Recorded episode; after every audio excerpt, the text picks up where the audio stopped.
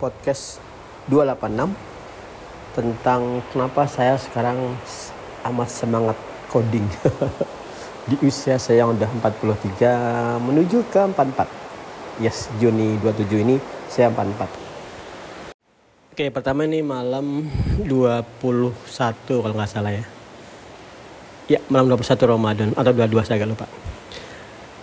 Well, seharusnya sih sempurnanya Rasulullah itu kalau akhir Ramadan itikaf 10 hari ya. Tapi sejujurnya saya belum pernah itikaf 10 hari di 10 hari terakhir Ramadan loh ya.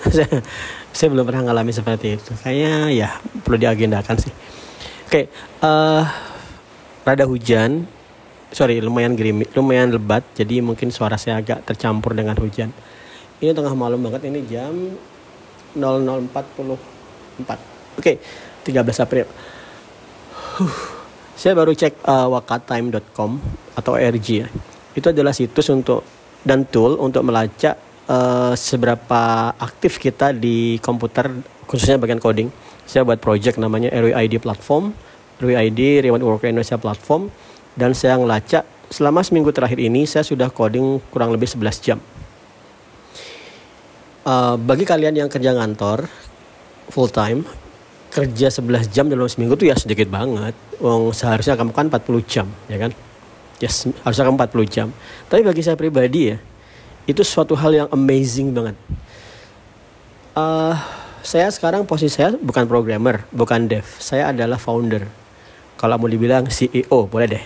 Tapi ya namanya CEO itu kamu sekedar beli domain, pasang label CEO domainmu ya bisa aja kan. Oke. okay uh, sebagai CEO saya nggak harus coding saya bisa aja nge-hire developer ABC untuk nggarap fitur yang saya inginkan, nge-hire UX designer untuk merancangkan aplikasi yang saya inginkan, saya gaji selesai. Selama ini seperti itu. Dan sebenarnya saya sedih juga. Sedih saya tuh gini, uh, karena saya nggak bisa coding lagi. Bukan nggak bisa, nggak butuh coding lagi. Coding itu ya, uh, kalau kamu sekarang belajar coding, coding itu susah payah. Coding itu susah payah. Kamu belajar menguasai pemrograman itu susah payah. Terus kenapa kamu mau susah payah coding? Kira-kira kenapa? Gampang kan? Supaya dapat pekerjaan. Itu kan? Kamu habis-habisan belajar coding supaya dapat pekerjaan dapat uang pendapatan stabil income. Nah di posisi saya itu nggak butuh lagi. Maksudnya ya udah saya nggak hire aja. Kan sudah jalan sistem bisnisnya kan. Revenue masuk uh, revenue stream datang kemudian saya bisa alokasikan expand kemudian ngasih gaji ke orang lain ya suka selesai. Saya nggak butuh coding lagi untuk uh, finansial. Itu ngebuat saya sedih.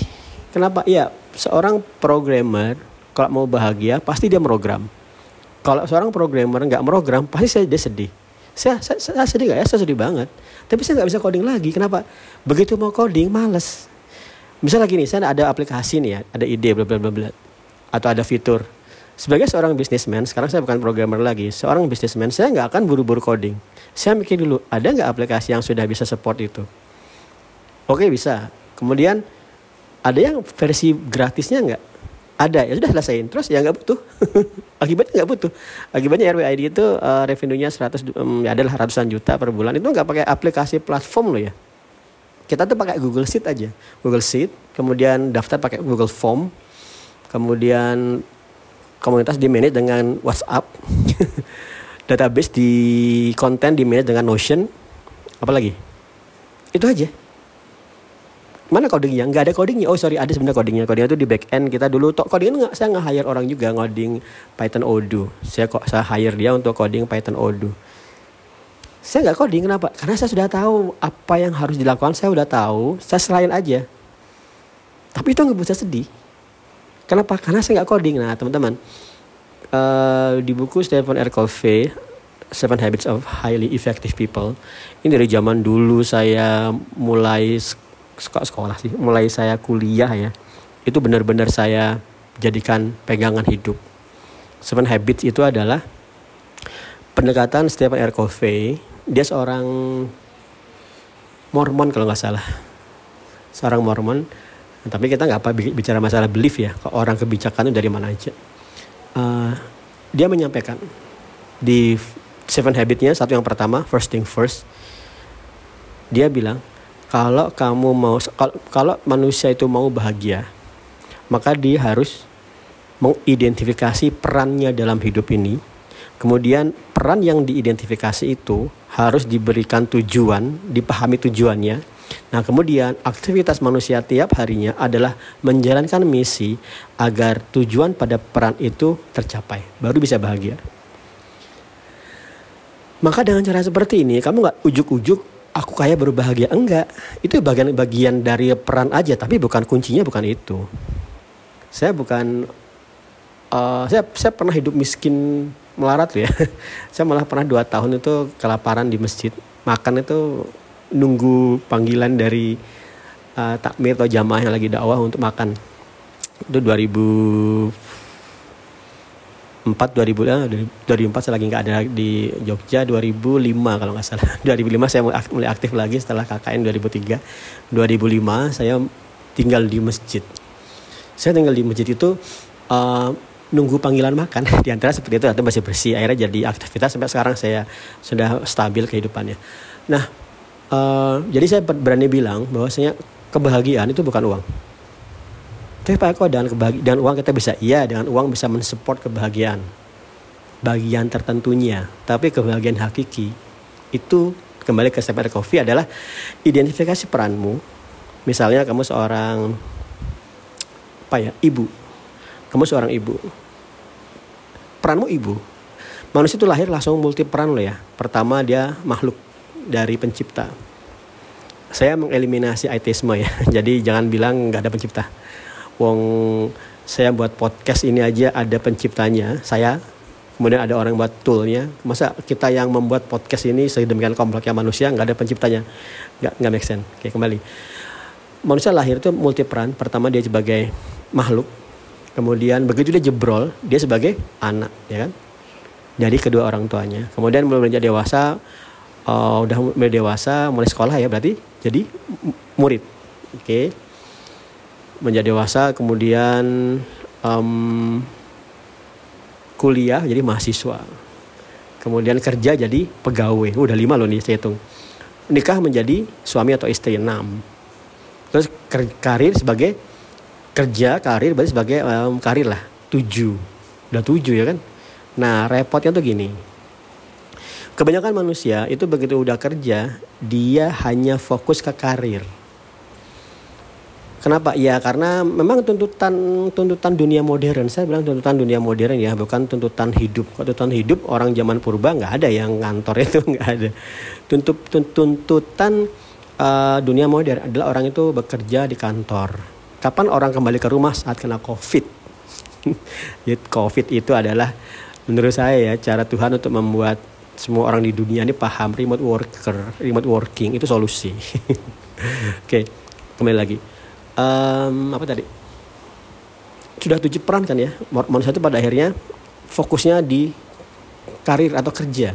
Kenapa? Karena kalau nggak kerja nggak dapat uang nggak dapat uang nggak dapat mati ya kan? Orang nggak dapat uang mati. Kenapa nggak bisa makan ya kan? Masa kamu minta-minta ya kan?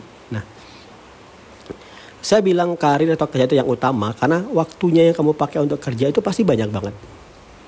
Kalau kamu kerja di Jakarta aja hmm, ya 8 jam itu 9 to 5 yang ngantornya mungkin tambah 5 jam berarti 13 jam. Gampangnya adalah kalau kamu saya pernah hitung-hitung ya kalau kamu kerja dari usia produktif sampai pensiun di usia non produktif selama itu waktu mau ditransport itu pernah saya hitung 3 tahun habisnya jadi kalau dimampatkan itu kamu seakan-akan uh, berangkat ngantor anakmu 6 SD kamu sampai rumah anakmu sudah satu SMA tiga tahunnya di perjalanan. Oke. Okay ya bersyukurlah orang-orang yang bisa tinggal di Jakarta dan beli rumahnya atau kontrak rumahnya di Jakarta itu bersyukur banget. Itu luar biasa. Nggak banyak yang seperti itu. Yang banyak adalah orang tinggal di Depok Jakarta Depok Be Dep Jabodetabek Depok Tangerang Bekasi Bogor. Oke. Kembali ke masa tadi. Nah kalau kita sudah tahu kebahagiaan itu karena pemenuhan tujuan dari peran itu akibatnya uh, kalau kamu nggak memenuhi salah satu peran ini kamu pasti nggak akan bahagia tapi karena kita udah kebanyakan kerja, maka peran ini yang paling utama. Contoh peran ini paling utama adalah ya kamu jadi punya posisi tinggi di um, di departemenmu, di kementerianmu, di kantormu, kamu punya posisi yang tinggi. Tapi coba kita lihat apa akibatnya kamu memfokuskan dirimu pada pekerjaan. Pasti pos pasti pasti aspek-aspek lainmu berkurang kalau kamu nggak minta ke manage. Contoh kalau seorang ayah, dia kerjanya habis-habisan, tertarik dan kerja semangat kerjanya, tapi dia nggak bisa nge hubungan dengan suami atau anaknya. Wah, perannya sebagai suami berku berkurang, perannya sebagai ayah mungkin malah hilang karena dia berangkat anak tidur, pulang anak sudah tidur, apalagi mungkin ibadahnya sekedarnya berarti perannya sebagai hamba Tuhan berkurang atau hilang. Eh, tapi nggak sampai hilang lah. Paling cuma tetap ingat cuma bercapek ya. Itu berkurang. Nah kalau ini seperti ini terjadi manusia itu nggak akan bahagia. Uang itu pemenuhan terhadap kebutuhan-kebutuhan dasar atau kebutuhan-kebutuhan tersier kebutuhan hiburan. Ya hiburan aja sekedar melupakan kesusahan. Tapi begitu kembali ke dasar kembali ke rumah wah aku punya masalah dengan anak istriku aku punya masalah dengan pendidikan anakku dan sebagainya. Nah kembali ke hubungan saya dengan ini adalah seperti ini. Uh, saya itu programmer ya. Sorry ada yang harus dibedakan. Apa sih bedanya programming dengan coding? Saya suka programming tapi saya nggak suka coding Kenapa? Karena coding itu seharusnya bisa dikerjakan oleh aplikasi, oleh sistem, oleh kecerdasan buatan. Tapi programmingnya nggak bisa. Programming apa sekarang semakin canggih ya, semakin jangan orang jangan di lima tahun lagi proge, programming itu sudah bisa digantikan oleh uh, mesin. Tapi nggak juga sih, karena kalau mau seperti ini ya tiap orang itu harus savvy, tech savvy, bisa menggunakan AI untuk mengarahkan permintaannya. Itu belum akan terjadi sampai manusia bisa ngebuat uh, Ultron atau ngebuat uh, siapa sih? Jarvis yang jadi AI itu kalau lupa jadi? Vision ya jadi Vision. Nah Vision sudah muncul sebagai bentuk robot kemudian kamu perintahin tolong buatin aku aplikasi. Nah kalau itu itu bisa. Tapi kalau sekarang nggak sekarang belum bisa. Masih ya masih harus pakai perintah-perintah. Nih oke. Okay. ke tentang kebahagiaan. Saya program itu dari SMP tahun 95 bahagia banget saya saya itu. Sangat sangat bahagia. Saya ingat sekali kebahagiaan saya saat coding atau program program aja ya. Saya nggak suka kata-kata coding. Saat saya program di SMP itu saya masih ingat banget. Saya masih ingat banget saking ingatnya saya masih bisa merasakan wanginya. Jadi otak manusia itu akan kuat banget ingatannya kalau saat dia melakukan sesuatu ada cium ada indera penciuman atau suara. Tapi saya lebih lebih keras ke penciuman kayak penciuman yang kamu cium kemudian ada sensasinya. Nah saya tuh ingat banget bagaimana perasaan saya saat coding di SMP belajar uh, C++ Object Oriented Programming saat saya belajar itu di pagi hari hari Minggu saya minum kopi teh anget sambil dengerin apa FM itu ya di Bali saya lupa namanya. Lupa lah ada stasiun radio TV radio di Bali yang jam pagi minggu pagi pasti dengerin siaran musik The Beatles. Dan saya langsung dengerin itu sambil teriak-teriak sambil coding. Nah itu bahagia banget. Tapi akibatnya apa? Akibatnya SMP SMP SMP SMA kuliah break sebentar di 2003 sampai 2005 saya nggak nyentuh komputer. Kemudian di um, kembali coding fokus tapi begitu saya bangun RWID enakan ngegaji ketimbang coding saya nggak coding itu mungkin udah hampir 4 tahun saya nggak coding loh. Bayangkan 4 tahun nggak coding kebahagiaan saya tuh hilang. Tapi setiap saya mau mulai coding saya malas lagi. Kenapa? Oke saya punya permasalahan saya punya permasalahan besar nih saya harus pecahkan dengan bisnis tapi seperti saya tadi bilang begitu ada solusinya ya nggak usah di coding aja lah jalan. Tapi sebenarnya kalau mau ningkatin revenue dari suatu startup IT itu harus pakai platform sebenarnya. Ya nggak bisa saya saya nggak bisa loh ya cuma kadang ngandalin Google Form, Google Sheet terus apa lagi Notion itu jadi besar nggak bisa. Kenapa? Karena ada keterbatasannya. Interaksinya kurang banget. Misalnya misal gini, gimana kalau saya ngebangun platform di mana saat ada orang join member yang lagi pakai aplikasi untuk belajar muncul notifikasi twing ada orang join dari Solo. Wah kamu yang dari Solo? Wah senang banget ya ada teman. Kamu bisa sapa ya kan? Itu nggak bisa saya buat kalau nggak pakai aplikasi. Atau kalau ada temanmu lagi belajar React JS dan dia menjalankan aplikasi RWID kemudian dia jalanin React JS twing ada uh, si Hendra lagi belajar router di React JS wah asik nih lagi belajar. Sama aku juga lagi belajar jadi semangat ya kan? Itu saya nggak bisa bangun tanpa platform. Tapi begitu saya mau membangun, saya senang saya sudah tahu banget nih dari kalau mau ngebangun ini saya harus pertama buat UX-nya front end. Eh jangan back end dulu back end. Coding itu dari back end. Eh coding sebenarnya dari UX dari rancangan aplikasi. Tapi sebagai programmer kamu bisa memilih langsung dari front endnya atau back endnya terpisah. Tapi kalau saya disuruh garapin sendiri ya, saya pasti mulai dengan back endnya karena saya lebih suka ke back end sih, lebih suka logika yang hanya merem mikir ketimbang melihat gambar dan coret-coret. Tapi pada akhirnya saya sekarang lebih suka front end juga sih. Oke, aduh semuanya dengan mikiran aku lupa.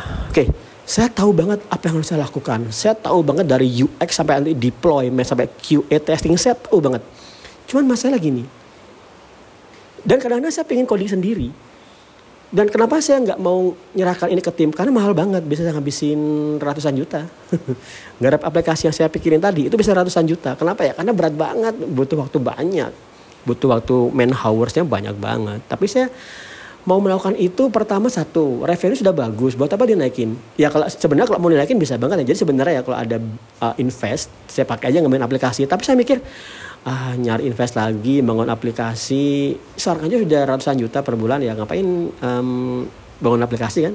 Seperti itu idenya. Tapi tapi saya pengen coding karena kebahagiaan saya coding itu nggak ada. Akhirnya apa? Nah kok ternyata dilalahnya alhamdulillah Allah maha besar maha kuasa Tuhan yang maha kuasa. Di bulan Ramadan ini mungkin seminggu atau dua minggu lalu atau sepuluh sepuluh hari lah ya. Nanti saya cek aja kapan saya ngobrol sama si chat GPT belum dua minggu pokoknya uh, saya merenung, saya merenung dulu. Satu saat semingguan awal Ramadan saya hilang semangat loh. Hilang semangat tuh bukan berarti nggak ngarahin RWAD cuman RWAD sudah berjalan. Revenue mengalir. Karena sudah sistem udah berjalan. Tapi saya nggak apa-ngapain karena ya udah saya nggak saya nggak saya nggak butuh apa-ngapain kenapa?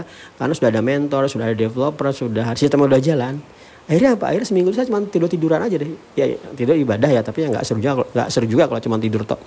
Puasa sahur tidur nganter anak terus pulang tidur lagi sampai duhur sholat tidur lagi. Ya nggak tidur cuma asar saya nggak tidur. Terus ya paling nonton film. Sampai saya namatin apa ya saya namatin um, oh ya kebetulan saya kebetulan saya lagi namatin House ya House MD bagus sih House MD itu uh, drama kedokteran yang kita berhadap kita mengikuti jalan berpikir seorang yang ateis si House Gregory House itu ateis. Tapi saya suka banget saya suka banget pemikiran-pemikiran ateis karena saya tahu itu salah. Tapi saya nggak akan bisa maksa juga kenapa? Karena Tuhan itu nggak kelihatan. Itu aja. Saya benar saya saya mendukung juga. Orang yang ateis ya silakan aja wong Tuhan yang nggak kelihatan mau apa? Oke kembali. Saya sampai namatin house kemudian setelah tamat house saya namatin lagi uh, Death Note yang versi live action yang Jepang bukan yang Hollywood ya yang Hollywood jelek banget. Kemudian nah tidak tidur tidak tidur ya. Kemudian saya mikir aduh kenapa sih aku nggak semangat ya? Tapi pikir ya aku kalau aku sebagai saya langsung ingat saya tahu seven, seven air coffee seven habit saya tahu first thing first saya tahu saya programmer saya kurang di bagian coding. Kemudian saya mulai coding Oke, saya mikir lagi, oke kan sudah ada chat GPT ya. Dengar-dengar, saya sudah sering ngobrol-ngobrol sama chat GPT di chat.openai.com, sudah ngobrol-ngobrol, sudah ngobrol-ngobrol, tapi saya belum pernah ngetes dia untuk coding, belum. Saya cuma ngobrol-ngobrol apa ya, iseng-iseng aja sih. saya pakai chat GPT itu awal-awalnya itu untuk ngebuat jawaban-jawaban yang super bijak dan saya posting di WhatsApp sebagai joke.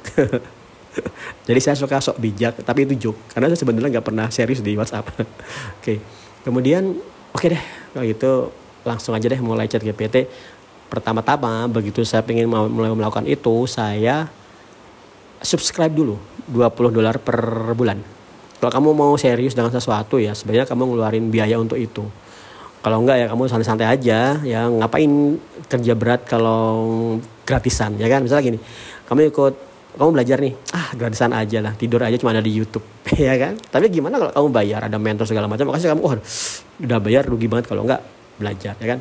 Nah kemudian kayak saya daftar saya siapin. Saya sudah siap semua. Komputer saya di PC saya yang ini sudah siap Visual Studio Code. Tapi sama sekali belum ada sistem uh, development environmentnya sama sekali. Kenapa? Ya karena saya, saya, saya sudah lama coding. Uh, kemudian uh, teman-teman kemudian uh, apa namanya? Kemudian oke okay deh saya mulai prom saya pertama di chat GPT dengan cara seperti ini. Saya ngetes sambilan ya sebenarnya saya sambil ngetes. Bisa nggak chat GPT ini ngebantu kita untuk belajar coding dari nol? Ini saya perlu lakukan agar saya bisa ngajarin ini ke member-member remote worker Indonesia. Tepatnya yang super intensif. Saya fokus ke super intensif dulu. Kemudian chat saya seperti ini dalam bahasa Indonesia. Hai saya seorang expert tapi saya sudah lama coding. Akibatnya saya jadi sering kehilangan fokus. Bisa nggak kamu bantu saya mengembangkan aplikasi Express.js jawabannya si GPT luar biasa. Baik kurang lebih ya. Baik untuk memulai melakukan uh, pengembangan dengan Express.js install dahulu Node kemudian katakan npm install uh, Express kemudian jalankan create Express app spasi titik untuk di local directory. Wih, saya pikir keren banget ya. Kayaknya saya ikutin. Uh, mantap jadi folder jadi. Nah, ini nih. Sebagai programmer, saya tahu apa yang akan saya lakukan. Tapi programmer itu butuh coder. Coder itu adalah mentranslasikan apa yang saya mau tadi ke bentuk coding, ke bentuk perintah-perintah komputer. Dan ini yang proses yang menyebalkan. Kenapa? Karena terlalu banyak variasi bahasa pemrograman, dialek itu banyak banget. Saya tuh programmer dari 95 yang saya kuasai by by by chronological order ya. Pertama itu adalah basic yang ada di ROM 8086 atau 8080 kamu nggak akan tahu itu. Kalau yang kalian tuh banyak lahir lahir tahun 90-an lahir 90 saya hidup. Saya berkembang di usia 90 jadi kita jauh jaraknya oke okay. uh, setelah basic saya Pascal. Pascal kemudian C C langsung jauh banget. Pascal C C kemudian C++ seperti Java. Java ke kuliah kemudian udah lima tuh ya kuliah. Kemudian saya belajar Delphi sebentar karena ada tuntutan kerja tapi saya nggak suka Delphi. Delphi itu Pascal tapi yang di sok bisnis nggak seru banget deh. Pascal itu terlalu disiplin tapi kemudian kamu ke bisnis jadi ribet banget. Kemudian kebutuhan pas kemudian saya uh, visual basic. Kemudian visual C++ sudah 8 ya. Visual C++ dan kemudian PHP sedikit garap skripsi dengan .NET kalau kita pecah tuh VB.NET udah 10 ya C++.NET uh, eh, C Sharp.NET udah 12 nih C Sharp.NET ada lagi enggak itu aja udah cukup udah bolak-balik terus biar rampung Uh, kemudian di 2014 saya baru ke Python, berarti hitungan 13. Saya menguasai 13 bahasa pemrograman kurang lebih. Oke. Okay. Uh, akibatnya ya, begitu kamu sudah menguasai banyak seperti itu, kalau mau ngutak-ngatik bahasa pemrograman baru itu malas lagi. Kenapa? Itu-itu aja. Kalau saya mau buat aplikasi Express itu aplikasi backend ya. Kalau saya mau buat backend ya, berarti saya harus uh, mempersiapkan development environment-nya. Terserah itu. Kalau itu Python install pip. Kalau JavaScript misalnya npm kemudian install package-nya pip install Django misalnya kemudian npm install Express sama persis cuman beda dialek. Esensinya persis sama nol nggak ada artinya sama aja tapi dialek rumitnya banyak. Nah begitu saya ngebuat Django tadi dengan Python Django kemudian saya pengen apa? Jalanin uh, Python ya Python run apa sih kalau di Python agak lupa Python run minute.py ya. Python manage.py run server. Nah, itu Django muncul. Kemudian di kalau di sini npm npm run start atau sorry npm run dev. Dev itu di hot reloading, kalau start biasanya enggak.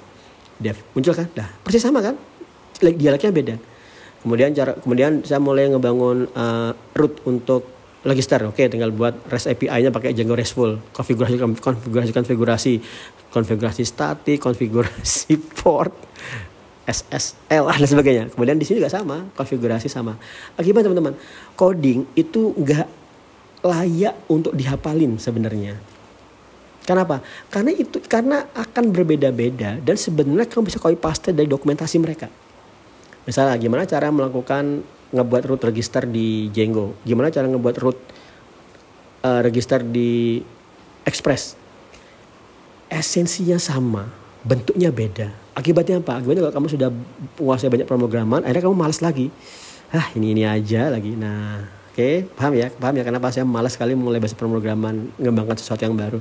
Oke, saya bilang memulai bahasa pemrograman ya. Kenapa? Karena uh, tuntutan pengembangan aplikasi modern itu adalah JavaScript dan entah kenapa saya dari dulu dari dulu nggak suka JavaScript Kenapa ya? Karena saya programmer tahun 90 ya, jadi ada two tired, three tired, dan saya males yang ke three tired oke, okay, tapi yang restful sama aplikasi web itu sebenarnya terlalu terlalu jelimet dan saya nggak suka nggak suka terlalu berlebihan, padahal harusnya yang simpel-simpel aja. Nah, begitu saya menggunakan chat GPT, saya sadar fungsi coder itu hilang. Yang ada adalah fungsi programmer. Jadi kalau teman-teman khawatir nih, aku nanti ini dengan AI nanti uh, posisi, posisi programmer nggak ada dong salah. Posisi yang nggak ada itu adalah coder. Posisi yang sempurna itu adalah programmer. Kalian harus benar-benar paham bedanya loh ya. Misalnya ada permasalahan. Tadi kan sudah nyatain aplikasi yang saya kembangkan ya. RWD platform. Saat kamu merancang, itu kamu programmer kamu merancang oke okay, nanti ada elemen nanti ada subsistem ini kemudian interaksi antara subsistem seperti itu nanti dikembangkan uh, dengan bahasa ini di deploy ke situ itu programmer coder apa oh coder oke okay, aku akan jalankan npm kemudian aku buat root buat apa lagi inisialisasi MongoDB register pakai Firebase dan sebagainya. Nah fungsi coder itu hilang. Kamu benar-benar bisa minta si EA si GPT untuk uh, saya kasih nama GPT saya Bing. Bing buatin saya root untuk register. Dia buatin tuh drrr, saya cek oke okay, work. Oke okay, Bing buatin unit testing dengan Jest untuk register agar saya bisa ngecek itu di Firebase. Dia bisa buatin. Kalau kemudian misalnya ada error ya Bing gimana cara konfigurasi Firebase authentication? Langsung dibilang klik kanan klik kanan. Wah selesai. Itu yang saya bilang fungsi coder itu hilang tapi fungsi programmer malah lebih nggak akan bisa tergantikan. Misalnya nggak ada bisnismen yang bisa pakai itu kecuali ada Jarvis kecuali ada Vision kecuali ada uh, Ultron. Itu nggak terjadi kan? Nah, udah tenang aja. Nah itu teman-teman. Oke ini saya hampir 30 menit ngobrol masa seperti ini ya. Nah itu akibatnya apa akibatnya saya sekarang udah siap untuk mengembangkan aplikasi apa aja tapi tentunya enggak sih tentunya saya nggak akan garap semua sendirian tapi tentunya saya akan Well, saya akan garap sendirian, tapi kemudian saya akan ajak teman-teman untuk mengembangkan ini di program yang super intensif mentoring. Itu bedanya. Karena apa? Karena ya agak beda sih yang mengembangkan. Meskipun pakai chat GPT ya, bukan berarti teman yang pemula itu bisa loh ya. Kamu teman yang pemula itu uh, harus ngerti jadi programmer dulu kodernya udah diselesaikan. Tapi jadi programmer itu juga nggak mudah. Jadi programmer itu kamu harus ngerti arsitektur ngebangun perancang sistem desain kemudian sistem implementation. Nah sistem implementation itu ada di dengan chat GPT kemudian sistem testing. Nah itu beda lagi tuh. Sistem testing itu ya bisa di guide tapi ya harus ngetesnya beda lagi. Kemudian sistem sistem stressing. Uh, jangan sampai aplikasi itu down. Oke. Okay. jadi don't worry. Gue saya pusing banget nih. Udah berapa menit ya? 30 menit. Uh, jadi don't worry menjadi programmer nggak akan tergantikan tapi menjadi coder sudah hilang. Dan bersyukurlah kamu jadi coder udah hilang. Jadi coder itu nggak asik banget kok pelajarin dokumentasi googling kemudian kalau stuck tanya ke Stack Overflow ke Stack Overflow Stack Overflow nggak ada yang jawab kamu akan mumet lagi. Kemudian dan seterusnya dan seterusnya dan seterusnya. Jadi teman-teman saya lagi ya. Uh, ini saya, saya rangkum aja deh saya mungkin mau sahur dulu. Jadi kalau mau saya rangkum kebahagiaan itu hanya tercapai kalau kamu bisa memenuhi peranmu terhadapmu memenuhi tujuan dari peranmu dan tiap hari kamu siapin misi untuk memenuhi tujuan dari peranmu tadi. Kalau kamu satu aja nggak terpenuhi, pasti kamu nggak akan bahagia. Kalau kamu cuma punya posisi tinggi di uh, kerjaan atau departemen, kementerian misalnya, tapi kamu nggak bisa memenuhi peranmu sebagai suami atau istri sebagai anak, kamu pasti nggak akan bahagia yang saling paling sayang yang sangat disayangkan adalah kalau kamu nggak bahagia kamu nyadarnya itu udah bertahun-tahun kemudian puluhan tahun kemudian kamu baru sadar kamu nggak akan bisa kembali ke masa lalu. Itu yang berat banget ya kan? Hal seperti ini tuh saya pelajari saya uh, hal hal seperti ini ngebuat eh, sorry, pemahaman saya terhadap ini ngebuat saya tuh sangat takut dengan penyesalan. Saya lebih seneng dobrak tantangan ketimbang enggak mendobrak terus nyesal di 10 atau 20 tahun lagi.